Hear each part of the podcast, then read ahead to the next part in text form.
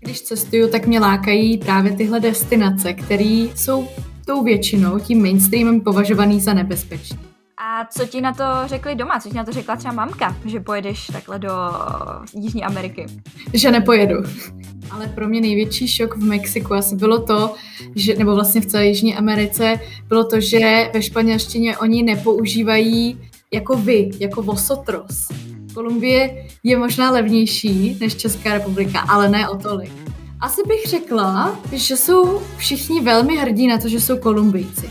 A častokrát bych řekla, eh, že v Kolumbii panuje, a to je vlastně i pro Mexiko, machismus.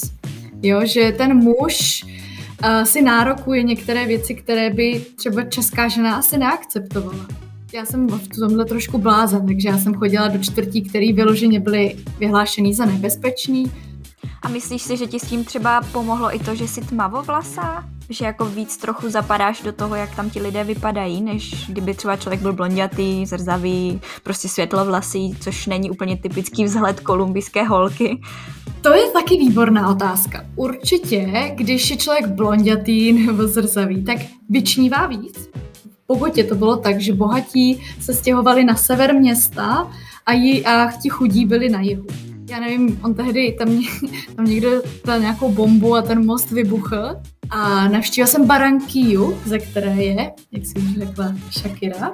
Prostě ten turista si spíš té destinaci, když už tam jede a oni tam jsou masy turistů, tak spíš tam se budou prostě točit ty drogy, než v těch úplně jako lokálních čtvrtích.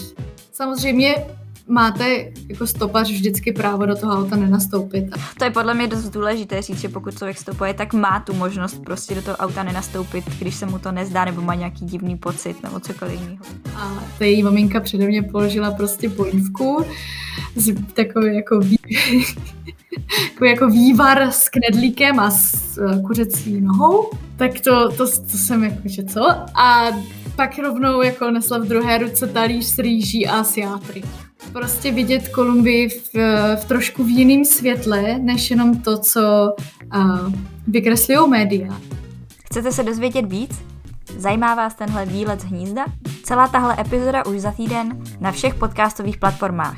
A pokud vás zajímá zákulisí nebo jakékoliv doplňující informace, skočte na Instagram zavináč Vylec hnízda.